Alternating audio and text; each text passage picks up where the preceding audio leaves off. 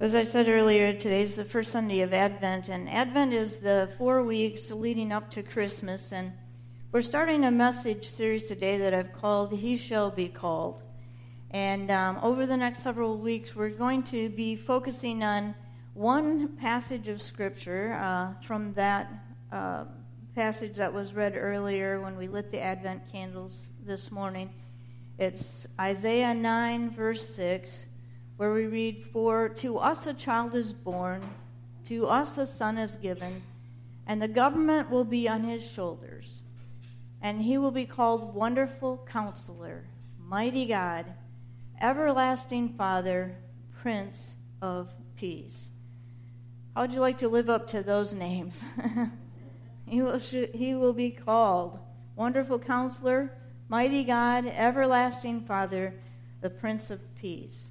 That's quite a list of titles. And yet, Isaiah, he's prophesying 600 years before the birth of Jesus Christ that this Savior is coming, and he is going to be all of this and so much more.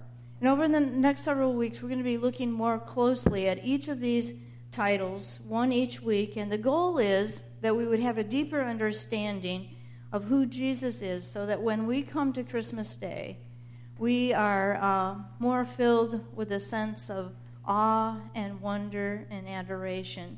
And, you know, we need to be really intentional about seeking Jesus during this time of year, especially, and, and keeping Christ at the, the center because the world is pulling us in a very different direction to, to focus on shopping and recipes and getting the Christmas cards in the mail and stressing over family get togethers where relationships might be strained.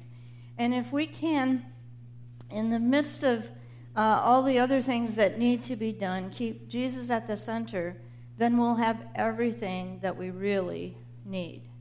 Uh, even if you know there's a short supply of Xboxes or whatever it is this year, or cranberry relish, or uh, whatever it is you're seeking, you have everything you really need if you have Jesus at the center of your life.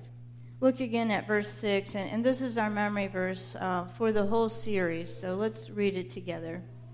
Um, Isaiah 9 6 For to us a child is born, to us a son is given, and the government will be on his shoulders, and he will be called Wonderful Counselor, Mighty God, Everlasting Father, Prince of Peace. Isaiah 9 6. And, and this is the heart of the Christmas story God coming down, taking on flesh, living among us, a wonderful counselor, Almighty God, everlasting Father, the Prince of Peace. Today we're going to talk about what it means for us that Jesus is a wonderful counselor. Uh, and to get us started, I would just invite you to turn to somebody next to you and and uh, tell them who or where you would be most likely to go for wise advice. Um, talk to them about if you needed, you know, you had a problem, you needed some uh, help with direction or advice in your life. Who would you be most likely to talk to? You don't have to name a specific person. You can say my sister or a good friend or whatever. But just where would you go for advice?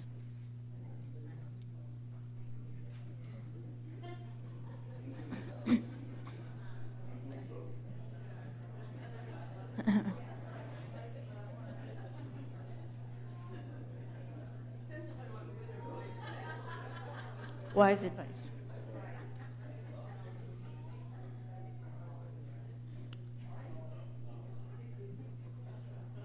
All right. All right. There, there are a number of places that we can go for counsel, right? Good counsel. And when, but when we think of a counselor, I think we normally think about a mental health counselor or maybe a, a guidance counselor. But Jesus is so much more than that. Isaiah calls him a wonderful counselor. And, and we're going to see later in this series that this title is also pointing towards Jesus' rule, that the government is on his shoulders. And he rules as a wonderful counselor, performing great works and, and ruling wisely. And in Isaiah's time, the king was seen as this a, a counselor and, and, a wise counselor, a, a, wonderful counselor, was uh, was a, a, a good thing to have. And, but there's also this promise of one who will be our wonderful counselor, someone who's both uh, ready to listen and a wise advisor, someone who really knows how to live and is willing to share that knowledge with us when we turn to Him. And, and Jesus does knows, know everything about us, about our circumstances. He knows our heart. But His presence means more than we have just a friend who will listen to us and understands us. He's someone who acts on our b- behalf. You know, when you think about it, an attorney, they're often called uh, counselors too. And, and, and the reason for that is because they stand up for their clients in a court of law. And, and Jesus is our counselor. He not only listens to us, he takes that a step further and he becomes an advocate, one who stands in our stead and intercedes for us. Jesus is a wonderful, wonderful counselor. And, and if you pull out your message notes, we're going to look at four truths that we can count on because Jesus is a wonderful counselor. And the first is that you can know that He understands. He understands your struggles, He understands your needs, He understands your circumstances perfectly. He, he's a counselor that when you walk in the counseling room, He already knows it all. Uh, he gets it, He gets you. And He not only knows everything about your circumstances, He understands your pain and your hurt. And, and when times are tough, or the day is long, or the challenges are endless, He understands what you're going through. And He can advise you, and He can walk with you through those things. He promises to do that. In Hebrews 4:15, we read, "We do not have a high priest who's unable to empathize with our weaknesses, but we have one who has been tempted in every way, just as we are, yet he did not sin." And, you know, Jesus suffered on the cross. He, he understands what it is to suffer, and he understands what we're feeling when we're hurting. And, you know, um, I started my message earlier in the week, and I got about a page of it written, and then with Thanksgiving and the holiday and everything, we spent Thanksgiving with our family. And um, then on Friday, I got up, worked all day and evening on my message, got up Saturday morning, was feeling pretty good, you know. All right, uh, got it done, uh, gonna have time to do some things here or uh, to uh, uh, practice it and kind of polish it, that kind of thing. And then I remembered I still needed to prepare the Advent reading for, because Jan called, said, Did you remember it's uh, there's an Advent wreath with Advent readings. so, uh, so I opened up a new document. I got an Advent reading around that would include the scripture that I was going to be using in my sermon. Got it all ready to print. Um, went to print. I was make two copies, one for each church. And when the print window came up, it froze. My computer froze, and there's that little rainbow swirly thing on a Mac, and it was there. And it was there, and it stayed there, and it stayed there, and it swirled. And I was just kind of sitting there and kind of in unbelief looking at it until I got to the point where I realized I was going to have to force quit the program. And I thought, well, I'll just have to rewrite the Advent thing. And, and so I forced quit it and forgot that my message was also open. And I hadn't saved it. I don't know how that even happened, but so when I opened Word back up, not only did I have to recreate the Advent reading, I was back to one page message that I had earlier in the week and it saved. Oh my goodness. I'll tell you, in that moment, I needed a counselor who understood my struggles. Oh, I just sat there for the longest time in disbelief. And you know, knowing Jesus doesn't mean that everything's going to be rosy. It doesn't mean that computers won't crash, even though we wish that they wouldn't. It doesn't mean that everything, when every, but it does mean when everything comes crashing down in your life, that you have someone that you can go to who understands what it is to suffer you can know this morning that there's something, if there's something that's crashing in your life, that you have someone who knows how rough life is, who loves you and cares about what you're going through. And that's the second, second thing we can know about our wonderful counselor. We can know that he cares. Jesus not only understands what you're going through, he cares about you. And he invites you to come to him, to seek him because he loves you. In um, 1 Peter 5 7, we read, Cast all your anxiety on him because he cares for you. He's this counselor that you can just come in and just let go of it all. And uh, he invites us to, to cast everything on him, not because He's paid by the hour to listen to you, but because, like any good counselor, he cares about you. And Christmas is our reminder of how much he loves us. Jesus left heaven, he, he came down and took on flesh, he endured the cross so that we would know not only the depth of his love, but the depth of his commitment to us. He, he is never going to give up on you. And whatever you're anxious about or worried about, you can go to Him. He, he wants the best for your life, and, and He will continue to direct your life and to strengthen you and to lead you. And, that's the third tro- truth that you can know. Because Jesus is a wonderful counselor, you can trust Him to guide your life in a good direction.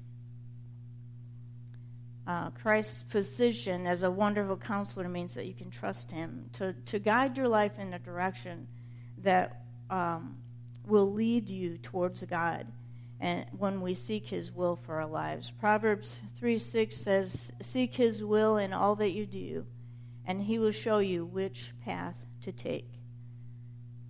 Jesus wants to, to guide your life towards him and towards eternity with God, but you have to seek his guidance and his purposes for your life. And I was thinking about this, and, and um, think about this with me. If you if you had an amazing counselor, so wonderful that when you met with him or her, you could see your life going in a better direction.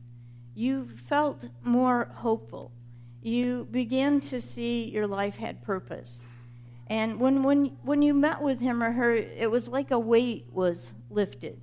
And it seemed like there was light shining on your life and showing you clearly the next steps that you should take in your circumstances and, and, and bringing to light answers to questions that you didn't think there were answers to. And wouldn't you want to spend more time with that counselor? wouldn't you want to spend all the time with him or her that you could afford? And yet, Jesus is so much more a counselor than that. He knows everything about you and he loves you. And, and I want to challenge you during Advent um, to make a daily appointment each day with a wonderful counselor. You know, uh, sometimes we can get so busy, we, we don't do the basics. we don't take time to be with God. So sit down with Him. Open your Bible. Open your heart to Him. Tell Him what's going on in your life. And believe me, there's, there's no heartache that He can't mend. There's no problem that He can't solve because He's a wonderful counselor. And, and He's available 24 7. He's longing for a deeper relationship. He wants to lead your life in a good direction if you just turn to Him. And, you know, Jesus most often speaks through prayer and, and through His Word. So you have to, if you want to hear from God, if you want His guidance in your life, then you have to put yourself in the places where God speaks. And, and, and, and then listen. You know, just don't do all the talking. listen. And as you spend time with Him, then He'll nudge you. He'll direct your life in, in a, a way that's in line with His purposes for you. Because you know, we can make our plans, but it's Jesus' plans that stand, that endure. Psalm 33:11 says, "But the Lord's plans stand firm forever; his intentions can never be shaken." And, and I think we all long for that life that built to last. That that Jesus is um, uh, going to help us to have if we will go to him and turn to him. Jesus is the one whose plans stand firm forever, and he has the power to bring his plans to fulfillment in our life. And that's the fourth truth. Uh, number four, you can know he's able to help. You can know that he's able to help. And this is actually where the wonderful part of the counselor comes to play. That, that word wonderful here in Isaiah is a Hebrew word that means incomprehensible. Um, it's used throughout the Old Testament primarily for God who is wonderful and who causes wonderful things to happen. And it's used when God does things that are beyond the, the bounds of human powers or even expectations. Things along the lines of parting the Red Sea. This is a powerful, wonderful God. It's used when God does things that that are amazing. And its first occurrence is in Genesis 18:14, where Sarah overhears God tell Abraham that she is going to have a son. And, and you know, at this point, she's an old lady, so she laughs, and God hears her laugh, and God says to Abraham, Why did Sarah laugh? And then the next question he says, Is anything too hard for the Lord? Is anything too difficult, too wonderful for the Lord to do? Is anything beyond the power and wonder of God? And then that same word is used in Judges 13 18. And in this passage, angel of the Lord appears to, uh, to a man named Manoah, and, and he tells him that he and his wife are going to have a baby. And and so during the midst of this conversation, Manoah says to him, And what is your name? And the Lord's response was this The angel of the Lord replied, uh, Why do you ask my name? It is too wonderful for you to understand. It's too wonderful for you to understand. And Isaiah 9 6 says, There's this child coming, a child would be born, he, and who would be a wonderful counselor. And by using this word, he's indicating that Jesus is to continue the wonderful works of God. And because Jesus is a wonderful counselor, then we know that he has the power, the ability to work in our lives in miraculous ways. There's nothing too difficult. There's no problem beyond his ability to solve. There's no hurt that's too deep for him to heal. There's no weight too heavy for him to lift. No guilt that he cannot remove. No fear that he cannot dispel. There's nothing beyond the scope of his abilities because he is wonderful. Wonderful, wonderful counselor. Isn't he wonderful? Wonderful, wonderful. Isn't Jesus my Lord? wonderful. And, and the takeaway from the message today that I'm praying will stick with you this week is this that Jesus is a wonderful counselor who is wonderfully able to help you. Whatever is weighing you down this Christmas season, maybe there's an empty chair at the table or some kind of loss fears about the future, stress about the expense of Christmas presents. Whatever's on your heart, take it to Jesus.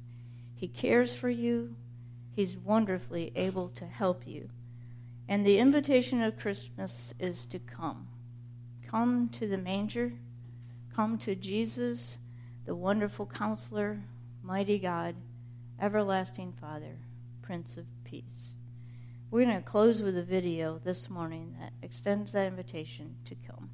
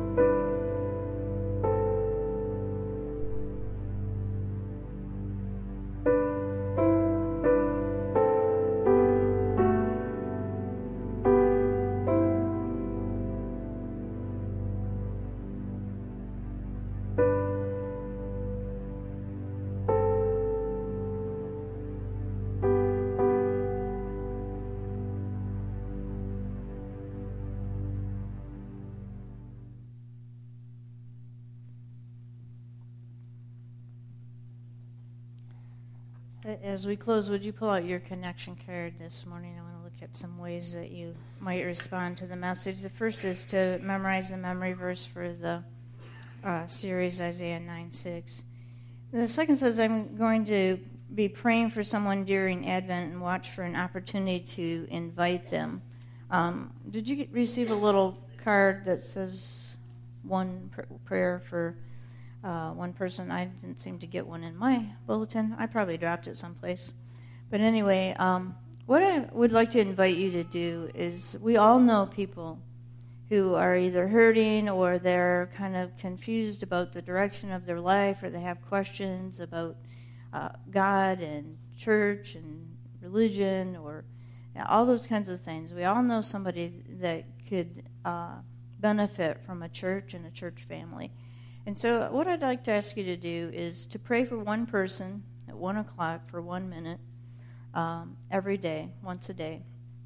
And, and if you'll just write that person's name on there, and you can take that with you because I know you turn your connection cards in, and that's like, what did I say I was going to do this week? But so, and then pray for them throughout Advent. And while you're praying for them, ask God to open up a door, give you an opportunity to invite them to church, you know, and, and then be watching.